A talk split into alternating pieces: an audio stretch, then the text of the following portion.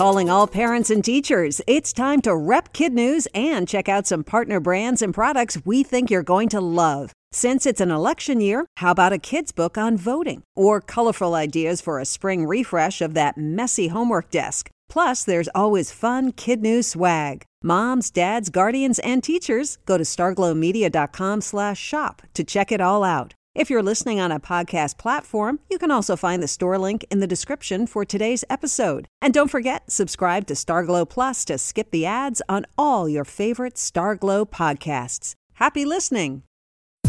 Good morning and welcome to Kid News. I'm Tori. Today is Thursday, March eleventh, twenty twenty-one. And we begin with this weekend potentially becoming the last time Americans ever spring forward. A group of eight bipartisan senators has reintroduced a bill to make daylight saving time permanent. And yes, saving is singular, not plural.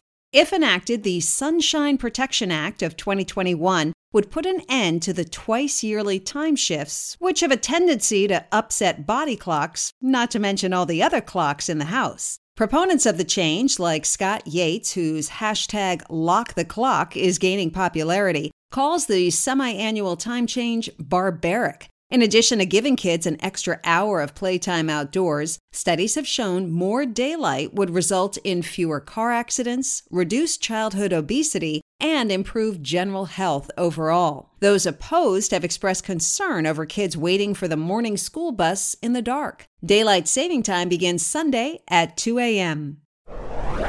Nobody likes a line cutter, especially when it comes to getting the coronavirus vaccine. One state, Alaska, has solved that problem by opening eligibility to all residents sixteen and older.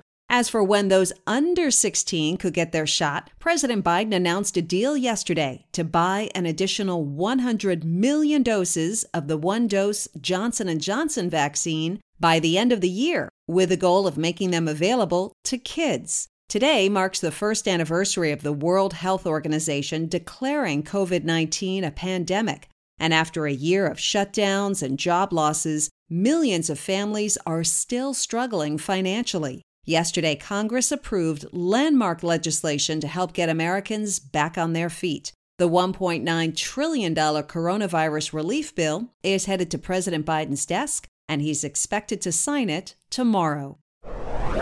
If you're eating breakfast right now, you might want to put down your spoon or fork. Earlier this week, a Hollywood stuntman pulled off what may go down as one of the grossest stunts in recent memory.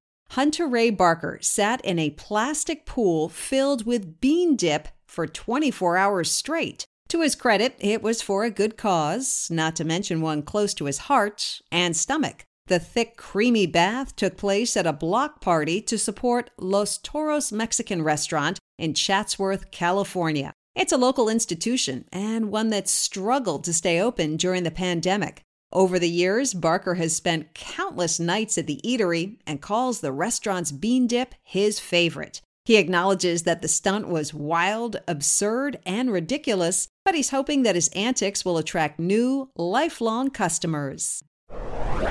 Astronauts at the International Space Station will someday soon get new neighbors. China and Russia have announced they're joining forces to build an international lunar research station. It may be on the surface of the moon or just a few space blocks away from the current one. They're still working out the details. Over the past two decades, China has been ramping up its interstellar exploration with successful probes to the moon and Mars. When this new space station begins operation, Russia will have a dual presence in the stars. Its space agency is also one of the five partners in the I S S, along with Japan, Europe, Canada, and the U S.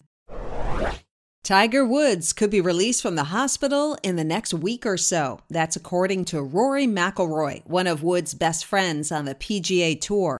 McIlroy told late-night host Jimmy Fallon that he's spoken to the legendary golfer, who is doing better after multiple surgeries following his serious car accident. He also shared that Woods even ribbed him a bit via text following McIlroy's less-than-awesome performance at a tournament this past weekend.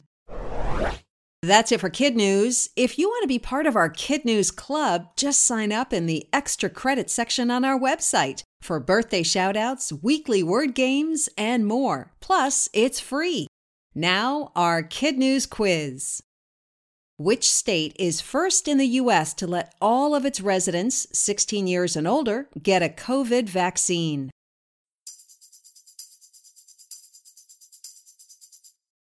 Alaska. What two countries are teaming up to build another space station?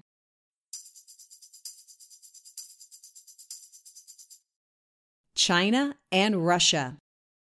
A bipartisan group of U S senators is sponsoring a bill to do what?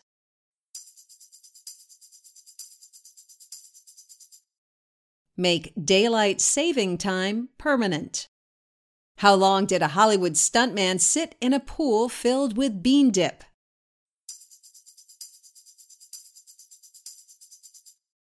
twenty-four hours straight to support his favorite Mexican restaurant. In One for the Road, Justin Kolbeika has had a lifelong fascination with snakes, even going so far as to hide them in his college dorm room. So it's no surprise that he grew up to be a professional snake breeder. For the past eight years, his focus has been on designing ball pythons with specific color combinations, but his latest creation not only caught him by surprise, it's also become an internet sensation. A white serpent with three bright yellow smiley face emojis on its body. His creative misfire turned out to be a lucrative miss snake. A common ball python sells for around thirty dollars. The price tag for this one, six thousand dollars. Before we go, it's time to say a big hello to our fabulous Kid News teachers and their classrooms. Missus McConkie at Spoon River Valley School in London Mills, Illinois. Miz Kate Thompson at Northeast Woodland Charter School in Freedom, New Hampshire. Missus G at Conway Junior High in Conway, Arkansas. Missus Rybeck running the library at Lake City High in Lake City, South Carolina. Mister Strungsteline at Cumberland Elementary in Cumberland, Wisconsin, whose class starts each morning out with Kid News. Thanks to everyone for listening, and we hope you tune in for more Kid News tomorrow morning.